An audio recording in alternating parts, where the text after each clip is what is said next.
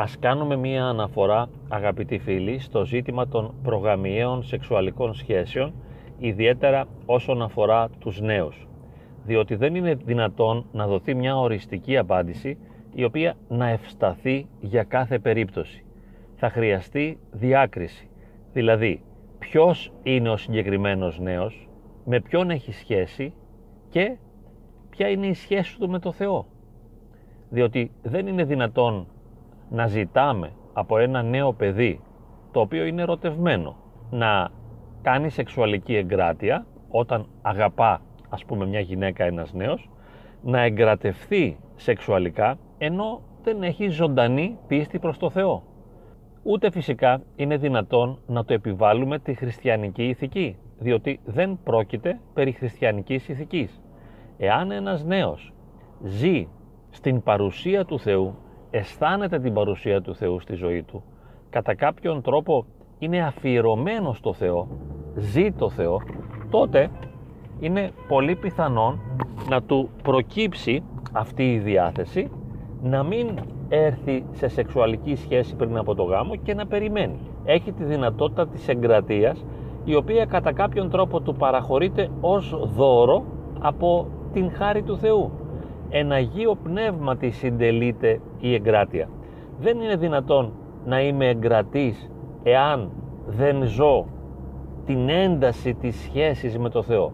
Εάν δεν είμαι ερωτευμένος με το Θεό, αλλά είμαι ερωτευμένος με έναν άνθρωπο, χωρίς να έχω ζωντανή προσωπική ερωτική σχέση με το Θεό, τότε πώς είναι δυνατόν να εγκρατευθώ; Θα μπορούσε να πει κανείς βέβαια για λόγους ασφαλείας να μην πηγαίνει κανείς με πολλούς ερωτικούς συντρόφους, να μην αλλάζει ερωτικούς συντρόφους, αυτό εντάξει, ευσταθεί και σε ένα επίπεδο ψυχολογικό. Καλό είναι να είναι κανείς προσεκτικός και να μην δημιουργεί σχέσεις με τον οποιονδήποτε, σχέσεις της μιας βραδιάς, όπως καμιά φορά συμβαίνει στα κλαμπ που στο τέλος συναντιόνται μεθυσμένοι ας πούμε και έρχονται σε σεξουαλική επαφή. Αυτό δεν το θέλει κανείς, δεν μπορούμε να επικροτήσουμε κάτι τέτοιο αλλά βέβαια δεν μπορούμε να απαγορεύσουμε σε δύο νέα παιδιά τα οποία είναι ερωτευμένα και βιώνουν τον ερωτικό ενθουσιασμό να τους απαγορέψουμε εμείς να έρχονται σε επαφή δεν έχουμε κανένα δικαίωμα διότι ο ίδιος ο Χριστός λέει «Όστις θέλει ο πίσω μου ελθύν» δηλαδή και όστις έχει την δυνατότητα, την θέληση αλλά και τη χάρη. Όλα γίνονται με τη χάρη του Θεού. Έρχεται προς τον Θεό, όχι εκείνος ο οποίος απλά το θέλει, αλλά εκείνος τον οποίο ο ίδιος ο Θεός ελκύει κοντά του. Πάβουμε λοιπόν να είμαστε ιεροκήρυκες ή ηθικοδιδάσκαλοι και σεβόμαστε την ελευθερία των επιλογών των νέων παιδιών. Και ο καθένας είναι ελεύθερος να κάνει αυτό που θέλει. Προτείνουμε για την ψυχολογική υγεία του καθενός να είναι προσεκτικός ώστε να μην έχει πολλαπλές σεξουαλικές σχέσεις καλό είναι αυτό να είναι επιλεκτικός και να ζει τη σεξουαλικότητα μέσα σε μια σχέση αγάπης και βέβαια τα παιδιά τα οποία είναι πολύ κοντά στο Θεό και έχουν μια ζωή προσευχής ζουν μέσα στο πεδίο της έντασης της Θείας Αγάπης να είναι σε εγκράτεια. Αυτά τα παιδιά βεβαίως θα είναι σε εγκράτεια. Αλλά ίσως δεν χρειάζεται να τους το πει κανείς. Δεν είναι θέμα κηρύγματος. Είναι θέμα βιώματος. Το βιώνουν, το αισθάνονται, το συνειδητοποιούν ότι δεν θα έλθω σε σεξουαλική επαφή, μένω στην εγκράτεια, χάριν Χριστού, για να μπορώ να βιώνω αυτή τη μετοχή, αυτή την κοινωνία με τον Θεό. Να υπογραμμίσουμε επίσης ότι η σεξουαλική επαφή δεν έχει κάτι κακό. Αυτή καθεαυτή η σεξουαλική επαφή, ιδιαίτερα όταν την βιώνει κανείς μέσα στον ορίζοντα της αγάπης, της ερωτικής ανθρώπινης αγάπης, έχει ήδη μια ιερότητα, έχει μια ομορφιά. Είναι κάτι σπουδαίο, είναι κάτι υπέροχο.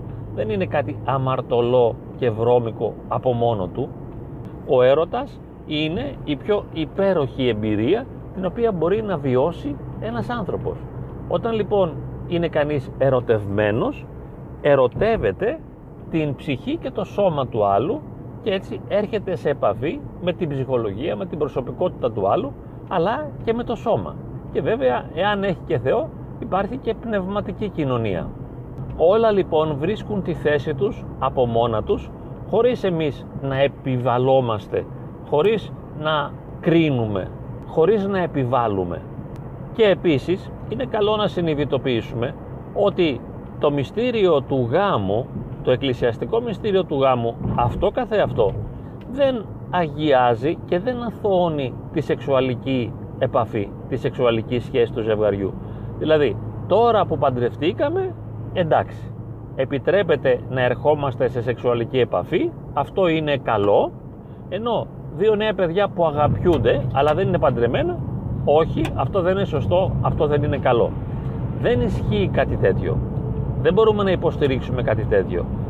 Διότι με το μυστήριο του γάμου η Εκκλησία κατά κάποιον τρόπο επικυρώνει την αγάπη του ζευγαριού, στεφανώνει την αγάπη του ζευγαριού εντάσσει την αγάπη του ζευγαριού μέσα στη Θεία Αγάπη του Θεού. Και το μυστήριο του γάμου υπό μίαν έννοια συντελείται με το μυστήριο της αγάπης του ζεύγους. Δύο νέα παιδιά που αγαπιούνται η ίδια αυτή η αγαπητική ερωτική εμπειρία έχει μια αγιαστική ιερή χρειά. Έχει μια ιερότητα η αγάπη. Και κατά κάποιον τρόπο η ιερότητα της αγάπης της ερωτικής της ανθρώπινης συναντάται με την Θεία Αγάπη. Και όπως είπαμε έρχεται η αγάπη του Θεού να εγκολποθεί, να αγκαλιάσει την ανθρώπινη αγάπη του ζεύγους και αλληλεπιδρά η ανθρώπινη ερωτική αγάπη με την Θεία ερωτική αγάπη. Σίγουρα όμως δεν μας χρειάζονται οι ενοχές. Δεν θέλουμε να νιώθει κανείς ένοχος επειδή έρχεται σε σεξουαλική επαφή. Πολλοί νέοι οι οποίοι έχουν μια ζωντανή σχέση με το Θεό νιώθουν υπερβολικές ενοχές όταν ερωτεύονται και κατά κάποιον τρόπο η σωματική έλξη τους οδηγεί στην επαφή τη σωματική νιώθουν μετά έντονες ενοχές επειδή ήρθαν σε επαφή σεξουαλική πριν από το γάμο. Νιώθουν πολύ μεγάλη ενοχή. Αν αυτή η ενοχή είναι στερημένη από μετάνοια, δεν έχει μέσα της τη γλυκύτητα της μετανοίας, είναι δηλαδή αποκομμένη από τη χάρη του Θεού η ενοχή, είναι δυσλειτουργική. Πάντοτε η ενοχή όταν δεν μας πλησιάζει στο Θεό είναι ενοχική και νευρωσική και δυσλειτουργική και άχρηστη. Για να είναι δημιουργική ενοχή θα πρέπει να με οδηγεί στο Θεό. Να είναι μια ενοχή που οδηγεί στη μετάνοια.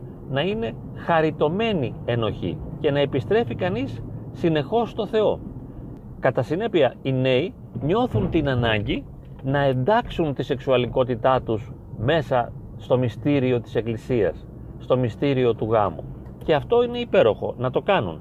Αλλά δεν είναι ανάγκη να βιώνουν έντονο άγχος να υποφέρουν, να στενοχωρούνται και να βασανίζονται τα παιδιά γιατί ήρθαν σε σεξουαλική επαφή πριν από το γάμο και να βιάζονται μετά να παντρευτούν οπωσδήποτε, γρήγορα διότι έπεσαν σε αμαρτία. Αλλά δεν είναι αυτή η αμαρτία. Αμαρτία είμαστε ολόκληροι. Αμαρτία είναι οτιδήποτε κάνουμε και σκεπτόμαστε και αισθανόμαστε. Γιατί συνεχώς απομακρυνόμαστε από το Θεό. Να μην ενοχοποιήσουμε ιδιαίτερα τη σεξουαλική επαφή. Και να μην γίνει ένα ισχυρό κίνητρο, ένα βίαιο κίνητρο που να μας εξαναγκάσει να παντρευτούμε, να ανοίξουμε σπίτι, να κάνουμε παιδιά. Ο Χριστός δεν έρχεται να βιάσει την προσωπική μας ζωή και την προσωπική μας πορεία. Έρχεται να μας καλέσει κοντά Του. Κάνουμε λοιπόν μια συνεχή αναφορά προς Αυτόν. Αναφέρουμε τα πάντα σε Αυτόν. Αυτό είναι και μετάνοια. Δεν καμαρώνω δεν νιώθω υπερηφάνεια, αλλά με ταπείνωση επιστρέφω συνεχώς στο Θεό και του λέω σε αυτή τη φάση κάνω αυτό.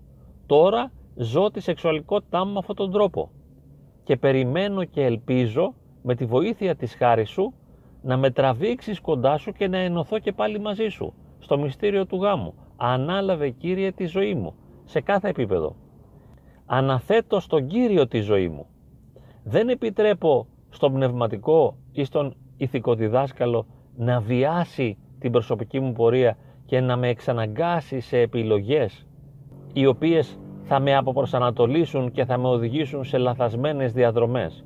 Επειδή είμαι 16 χρονών και είμαι ερωτευμένος και δεν μπορώ παρά να κάνω σεξ, να πάω να παντρευτώ στα 16, να παντρευτώ στα 20, όταν δεν μου το επιτρέπουν οι αντικειμενικές συνθήκες, όταν δεν έχω την οικονομική δυνατότητα να ανοίξω ένα σπίτι, να παντρευτώ και να μείνω με τα πεθερικά μου, χωρίς μετά να έχω τις ψυχολογικές δυνατότητες να τα διαχειριστώ όλα αυτά; Δεν έρχεται λοιπόν η εντολή του Θεού ως επιτακτική προσταγή για να μας συντρίψει και να μας καλουπώσει. Έρχεται να μας ελευθερώσει. Και η αγάπη η ανθρώπινη είναι και αυτή μια μορφή ανοίγματος ελευθερίας. Ο Θεός σέβεται την ανθρώπινη αγάπη. Είναι υπέροχη η ανθρώπινη αγάπη. Μακάρι λοιπόν να οδηγηθεί στην αγκαλιά της Εκκλησίας το ζεύγος, το γρηγορότερο δυνατόν, αλλά όχι εσπευσμένα. Να μην δημιουργήσουμε προβλήματα στα παιδιά. Αυτό είναι πολύ σημαντικό. Να μην εξαναγκάσουμε τα παιδιά σε έναν τρόπο ζωής που δεν μπορούν να τον αντέξουν, όπως είναι η συμβίωση και η τεκνοποίηση. Η Εκκλησία οφείλει να μένει δίπλα στον άνθρωπο με υπομονή, να σέβεται την ιδιαιτερότητα του καθενός και να τον αγκαλιάζει και να τον εμπλουτίζει με την αγάπη, με την αγάπη του Θεού.